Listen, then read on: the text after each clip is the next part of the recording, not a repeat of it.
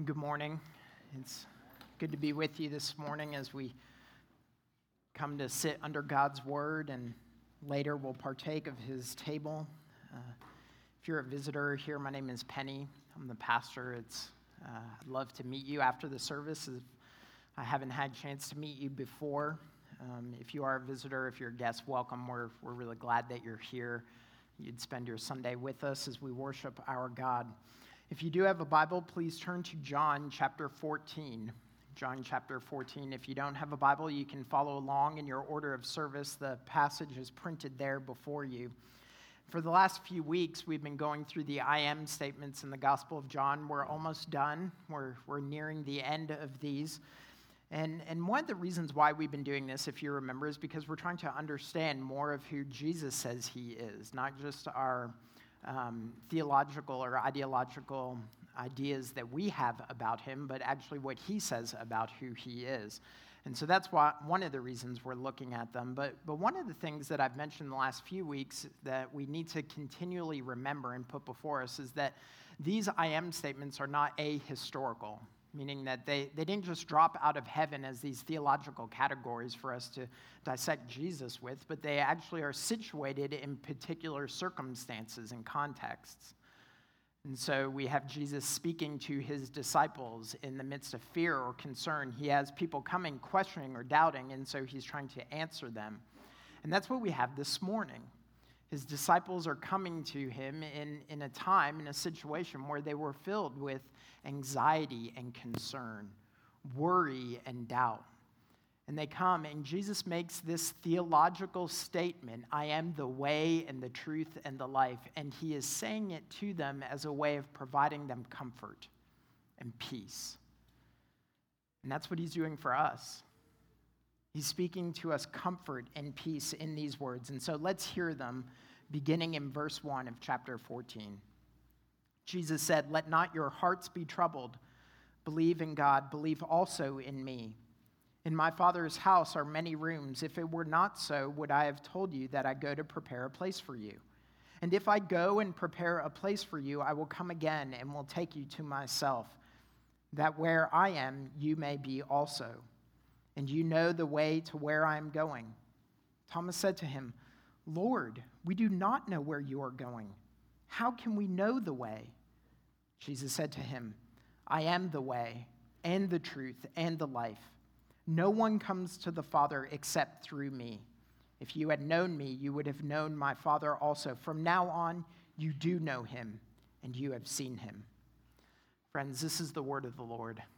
Thanks be to God.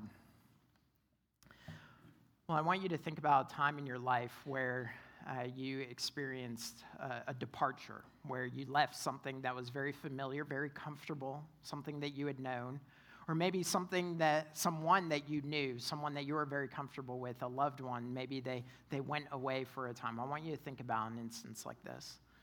Maybe it's uh, a job relocation. You move from a city that you're comfortable with, a place that you love to be, and you're moving to a new city or maybe you're staying within the city, but you're moving from a profession, a, a, job, from one job to another, one that you knew and that you were good at and you understood. And now you're moving to this other vocation that, that you really have no idea how to do. Or maybe, kids, it's the, the time when you went on your first overnight camp, your first time away from mom and dad. Or, or maybe it's when students, you went off to college for the first time, or, or parents, when you sent your kids off to college and you had this empty house. I want you to think about one of those times. Now, I want you to think about the emotions that you experienced in those times. Well, if you're like me, I'm sure that you experience both excitement and anticipation, but also mixed with unsurety and anxiety, worry and concern. I remember when Kat and I left Greenville, South Carolina to move to St. Louis. We felt that the Lord was leading and directing us to move to St. Louis so that I could go to seminary and that I could one day become a pastor. But we were leaving this place. We were confident God was calling us, but we were leaving this place that was so familiar and so comfortable. I remember on that day when we were ready to pull out of town, all our worldly possessions were in a truck. We had our then less than two week old daughter Lane in tow, right? We're about to move to the center of the country, which felt like in the middle of absolutely nowhere, to this place where we didn't know anyone and we had no church and I had no job, from this place where we had all of these things friends who walked through life with us and cared for us, a church that loved and supported us, a job that, that I knew how to do and I, I think I was okay at, you know, and we're going to all these unknowns. And I remember on that day getting ready to leave. Now, I'm not much of a crier, um, but I wept. I mean, I was so sad and broken at the thought of leaving of leaving this place that was familiar and good and sweet to go to this place that we had no idea what it would be like. We are filled with sadness, but also anxiety. I mean, what if I don't get a job? What if I'm not good at school? What if I don't have friends? Kat will have friends, but what if no one likes me, right? Like, these are all the things going through my head on that day the unsurety, the anxiety, the worry. You guys have experienced that before.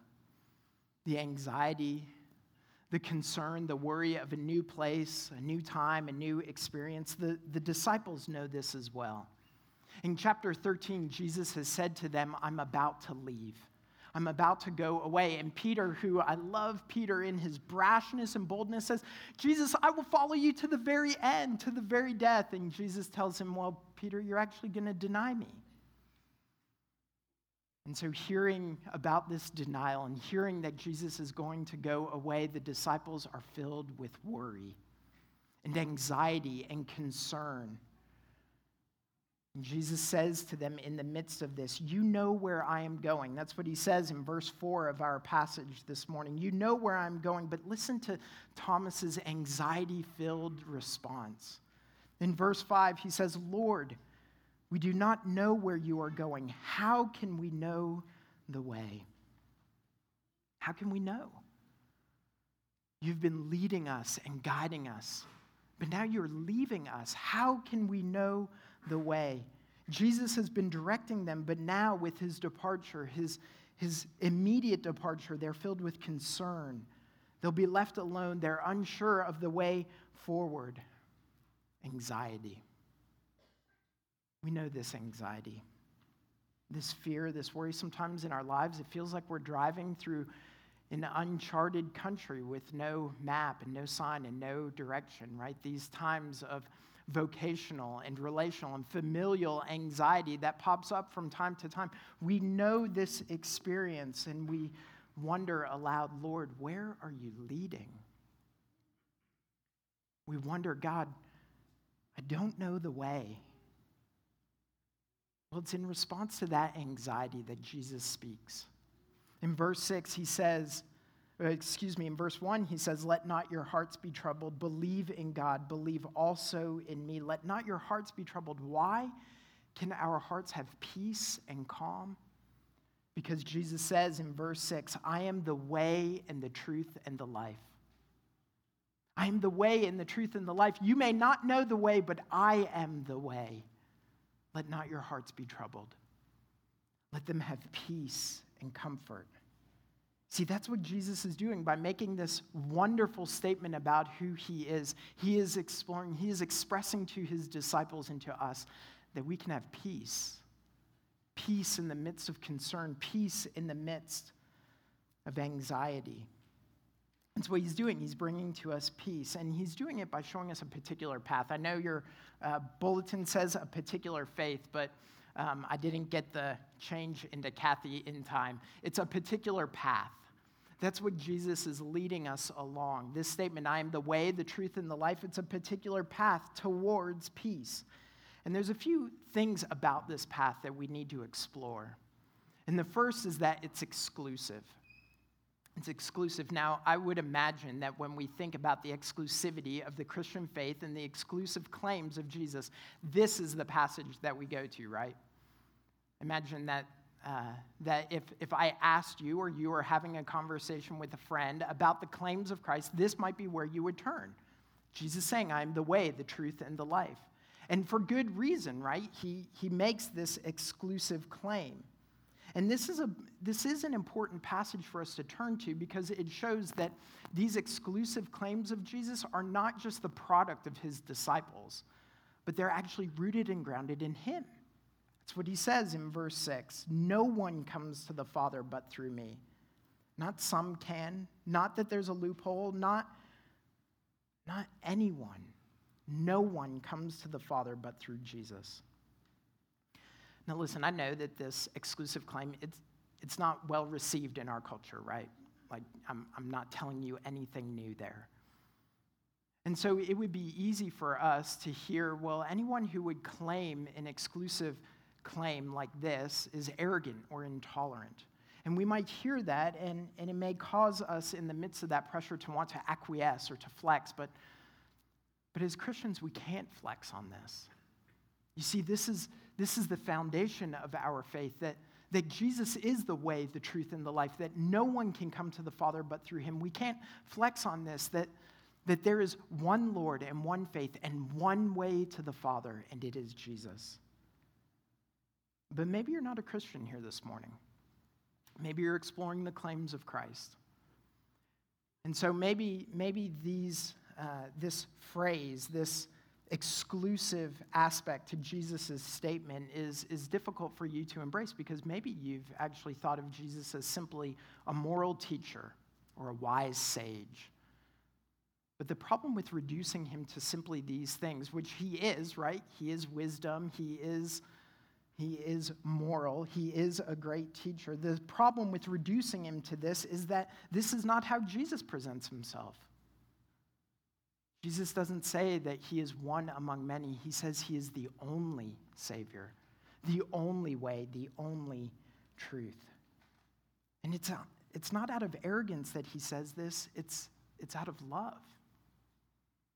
It's out of care and concern for us. Love for his disciples and love for you and me. It is love that he speaks these words because he does not want us. He doesn't want to leave us in our anxiety and our worries, but instead he wants to give us peace. And by making this sort of exclusive statement, that's what Jesus is doing. He is leading us along the path that leads to the peace that we are seeking after, the peace that we desire. But listen, this, this path, this exclusive pointing, it, it's not just directing us to himself, it is that. But it's doing more than that. He's actually also directing us away from those things that would lead us away from Jesus, from divergent paths. So, this path of peace, it's not just exclusive, it's also directional. It's directional, and that, that's logical. The implication of his exclusive statement is that, that all other paths are divergent. They won't lead to life, but they'll actually lead to death. And we know this, right? We experience this. These things that pull at us, that don't just want our affections or our desires or, or our thoughts, but want our very lives. There are theological ideals, there are philosophical uh, teachings, there are people in our lives who have a wonderful plan for us that have nothing to do with Jesus. And what these things will do to us is, as David Foster Wallace said, they will eat us alive. David Foster Wallace, uh, some of you may be familiar with him. He's a, a famous postmodern writer and essayist. Uh, he was a professor of English Lit. He gave a very famous commencement address in which he was making observations about the world around us. He was looking at the different things that our culture uh, runs towards and pulls towards. And he talks about money and things and beauty and sexual allure and power. And he observes that our culture worships these things. That, that's actually his word, that we worship them sex and power and money, that we give ourselves to them. And when we give ourselves to them, they eat us alive. And what's amazing is that if you know anything about Wallace, was that he wasn't a Christian. He wasn't a believer when he made that statement, when he made that observation. And sadly to say that, that he didn't find the peace that he was actually looking for and longing for before he took his own life. But, But in making this statement, he understood with great honesty this observation that, that these things, they are actually divergent paths. They are not the paths towards life and peace, they are the paths towards death. He understood the futility in seeking a life in these things. And that's what Jesus is directing us away from. When he says, I am the way, the truth, and the life, he's leading us away from the things that will eat us alive, and he's leading us to the place that there, where there is life himself. That's what he says in verse 3. He goes to prepare a place for you, and will take you to myself, that where I am, you may also be. Jesus is leading us away from the things that will bring death, and he's leading us towards the source of life, himself. And so, this pathway of peace, it, it's, it's directional, it's exclusive, but, but it's not just that. It's also all encompassing. Now, now listen, that, those two phrases, all encompassing and exclusive, those two things seem contradictory to one another, right? Like, how can something be exclusive and all encompassing at the same time? So we have to ask the question, like a friend of mine likes to ask, in regards to what? in regards to what? Well, in regards to Jesus' statements about salvation, he is exclusive. But in regards to our lives, his statement is all encompassing. See, that's what he says one way, one truth, one life. So he's saying that every portion of our life is to be oriented towards this way, this truth, this life. So, so think about like this. If, if the banner over the Christian life is the way, the truth, and the life, I want you to think about what part of your existence and experience as a human does not fall under way, truth, and life. I'll give you a second. It shouldn't be that hard. Because every part of us falls under way, truth, and life, right? Every part of us. Our words and our thoughts, our actions and our desires our vocations and our children, our families and our spouse, everything falls under way, truth, and life. And so, what Jesus is saying to his people is that as you follow me along this path, as you follow me and you steer clear of these divergent paths, I want all of you. Not just some of you, all of you. Every aspect of your humanity, every aspect of your being. It's what he says in verse 12 after our passage. He says, Whoever believes in me will also do the works that I do. His expectation is that our lives would actually reflect his life, that they would be lived in a way that reflects him. But what does this mean? Like, how do we do this? What does this look like? Well, there's lots of things we could talk about, right? I mean, way, truth, and life, like, eh, we could talk about anything. But one thing that I think that it means uh, one thing that I want us to talk about is the fact that, that it means that we measure every experience by Him. Every experience in this world, in our culture, we measure by His truth, His way, His life. And so this means that oftentimes it's going to look like we're going to have to affirm things in our world, but we're also going to have to challenge. We're going to have to affirm what is beautiful and good and right, but we're also going to have to challenge what is dark and evil and despairing. This is why I can actually quote a guy like David Foster Wallace positively. I can affirm his observations while at the same time challenging his at best agnostic view towards the Lord. And so we look at our world, we look at our vocations, we look at the things that we come in contact with, and we affirm what is true, but we challenge what is deceptive. But it's not just in our world that we have this posture, but we have this posture of affirmation challenge in our own hearts. You see, we can affirm the good work that God has given us as a gift from Him, but, but we also need to challenge why I think I need more money. We can affirm the desire for love and relationship, to love and to be loved, but, but we need to challenge why we think that all of our hopes will be satisfied in this one person. We need to affirm security and care, but we need to challenge the propensity in our hearts to want to control every single aspect of our family. See, when we do this, when we engage in this affirmation and challenge, in our own hearts, but also in the world, what we are doing is we are seeking to bring the lordship of Jesus over everything in us, in over every experience that we have. That we are affirming what is true and what is and we are challenging what is evil. Francis Schaeffer once said that all truth is God's truth. And so, whether it is spoken by those who are promoting the Lord Jesus or those who are actually speaking against him, we can affirm what is true while at the same time challenging what is false.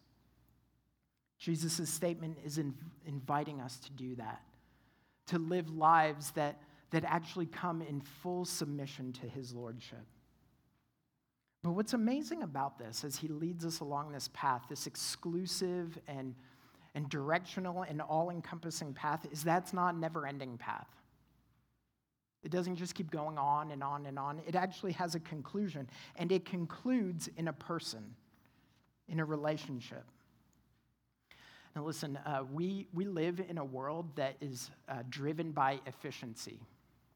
Okay, we, we, I'm not going to ask you to pull out your phones, but all of us probably have them, right? Uh, all of y'all have phones. It's whether how smart the phone is or not, right? That's, uh, and, and we love these sorts of things. They're actually very, very helpful, right? Texting and emailing and those sorts of things. You know, I'm running late, sweetie. I just send her a text, right? It's really helpful.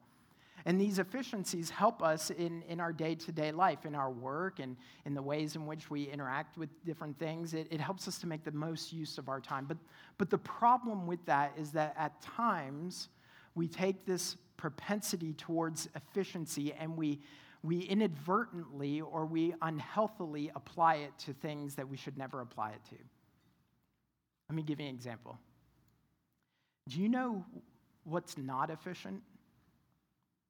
Y'all, me, people, relationships. You want to see inefficiency? Get into a relationship right? Like, like they are messy and they are difficult and they are hard and they are dirty, right? They are anything but efficient, right? Yes. We hit all sorts of roadblocks all the time. But we, we try to take these, this propensity towards wanting to do whatever's next and do it as fast as we possibly can, and we apply it in inappropriate ways to our relationships with one another. And when we do this, we actually devalue the importance of people. So let me give you an example of how I saw this play out. Not quite a year ago, in October, we were still living in St. Louis, and my family were at Red Robin because it's my birthday month. My birthday's in October, and Cole's birthday's in October. And, and if you're part of the Red Robin Rewards program, you know that every month during your birthday month, you get an email that says you get a free burger. So this is great, right? So, you know, three kids, you know, it's like this is date night for our family, right? We get a free burger, so we're going to go to Red Robin. So that's where we went. It's October. Show up at Red Robin, and greeting us at the table is something I had never seen before. It was this little iPad, it was a tablet. I, I don't know if they've made it to the Red Robin here yet. We haven't been yet. We'll go in October when it's my birthday month. Um, but, uh, but there it was, greeting us, you know, and you can watch TV, you can play video games on it. We weren't going to do those sorts of things. But then the waiter comes over, you know, my thought is like, oh, who's watching TV? You know, I can't even have a conversation. But then he comes over and says, well, this is what, it else, what else it can do. You can order your food. And you want extra fries because, you know, it's all you can eat french fries at Red Robin. So, you know, order some more fries. You don't have to call us over, type it in. You need a refill, type it in. When the night is over, swipe your card and leave. You don't even have to tell us. And I'm thinking, this is awesome. This is amazing because I don't have to talk to this waiter or waitress a single time during this meal. I'm not going to have this person coming over and interrupting our conversation. Do you want some more drink? Is your food good as we're stuffed full? You know, I'm not going to have to deal with this. So the end of the night comes, right? Or it's time to leave. I take my Red Robin card and I swipe it because I need my free burger. And I look and the burger's still on the bill. This is weird. So I hit the back button. I clearly did something wrong. I swipe it again, but it's still there. So I hit the back button. I type in my phone number because your phone number is tied to your account because maybe that's what I need to do, but, but the burger's still there. So I hit the back button and then swipe my card and type in my number, and then I type in my number and swipe the card. I'm trying all these different ways because, for goodness sakes, I'm getting my free burger. It was amazing. For the life of me, I couldn't figure out how to do it. As efficient as this process was supposed to be, it could not solve my problem. You know what I needed? Need a person. And so I hit the button, and the little red light came on, and over came the manager and the waitress. They said, What's, your, what's going on? How can we help? And I tell them what happens. They take my card, they come back, and the burger is gone. I need a person. And that's what Jesus gives us. That's what we need. We need a person, a relationship, and that's what he gives to us. That's what he gives us. He doesn't simply give us theological doctrine and truisms because doctrine alone, friends, doesn't comfort. And truth by itself will not give us peace. The author of the book of James, James said that the demons, they believe the truth that Jesus is the Son of God, but it does not bring them peace. What does it do? It causes them to shudder. Truth alone will not bring us peace. And so don't ignore Jesus when he says, I am the way, the truth, and the life. That in saying this, he is pointing to a person, not a way, not a truth, not a life, but I am what is true, what is right, what is life. These are not philosophical categories or moralistic ideals, they are personal. They're personal. Listen, truth apart from relationship with Jesus is what Chesterton called suicide of the mind. It doesn't exist. It doesn't exist. No life apart from relationship with Jesus will have peace or comfort. It is only found in a loving relationship with Jesus. But what's amazing is that Jesus doesn't just point to himself, he points beyond himself. He points to the Father, right? In verse 6, he says that no one comes to the Father but through me. In verse 7, he says, If you know the Father, you will know me. In verse 2, he says he goes to prepare a place for us. Where? In my Father's house. In my Father's house. A place reserved for us. What awaits us is dwelling with Jesus in his Father's presence. So he says in verse 3 I will come again and will take you to myself, and where I am, you may also be. Jesus has gone away, but he's returning. He's gone away, but he will return. And when he returns, he will confirm these theological understandings. But, but he will give us something more than that. He will give us himself. And he will lead us to the Father. He will welcome us into this relationship that gives us peace. It's what we need. We need a person, a relationship. And until we have it, we will not find peace. You know, that same month of October, before we went uh, to Red Robin, Kat and I went to Maine. Went to Maine. We had never been to Maine, and I always wanted to go. So we took a few days and we, we went up to Portland. It was great. We ate wonderful seafood and had great drinks, and we went out on a boat and we saw islands and spent time in Portland. I mean, it was, it was a great time, and, and we, we went just the two of us. So that was nice, right? Um, we love our children, but, but it was nice. Um, and, um, but, but you know, our kids had experienced this before. We, we had experienced these sorts of things because almost every year since we've had children, Kat and I have tried to get away, just the two of us, for at least a night, maybe two. And so our kids are kind of accustomed to staying with, with people, with friends who are not us while we're away. But even though they've experienced this before, on, on this trip, we kind of got the sense that there was a little bit of nervousness, a little bit of anxiety about us leaving. Well, we left anyway, right? We didn't cancel our trip. We, we still went, but, but we made sure not to go completely off the grid, right? We, we, I didn't respond to email, but, but we made sure to call them and they could hear our voice through the phone. And, and we FaceTime with them so they could see our faces and know that we hadn't really left them, right? We're, we're coming back. And, and these, these little glimpses of us help to, to calm them.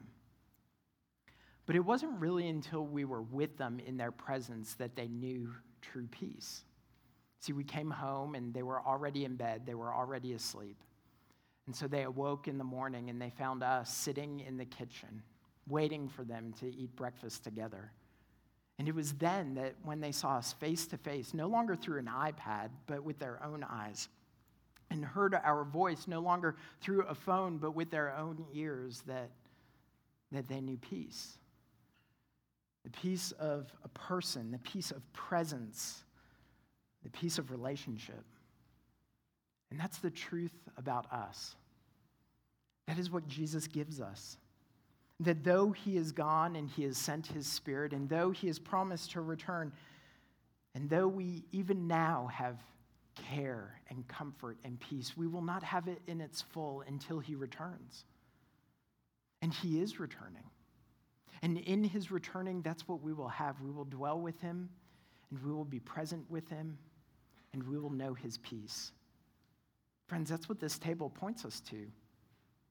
This is what this table points us to as we drink the cup, as we hold it and we smell it and we taste it, as we feel the bread and we ingest it, that as we have these physical expressions of what Jesus has done on our behalf, they point us to the fact that Jesus is coming again and that in his coming he will comfort us. They, they comfort us in knowing the lengths to which he would go in order to provide for us this path, but they also comfort us in knowing the lengths to which he would go to bring us into relationship with him, a relationship that we have been longing for. That's what this table does for us. It reminds us that we have peace now, but that we have peace to come a peace that will be made full when we will be in his presence. When we will know with great certainty and we will see with our eyes and we will hear with our ears the one who says, I'm the way, the truth, and the life, the giver of peace. Let's pray. Father, we do thank you for your grace and mercy to us. And we ask now that as we will come to your table in a few minutes, that you would comfort us with your care that you would assure us of your love and you would grant us your peace, even as we await that day when we will see our Lord Jesus face to face. Do this, we pray, in Jesus' name.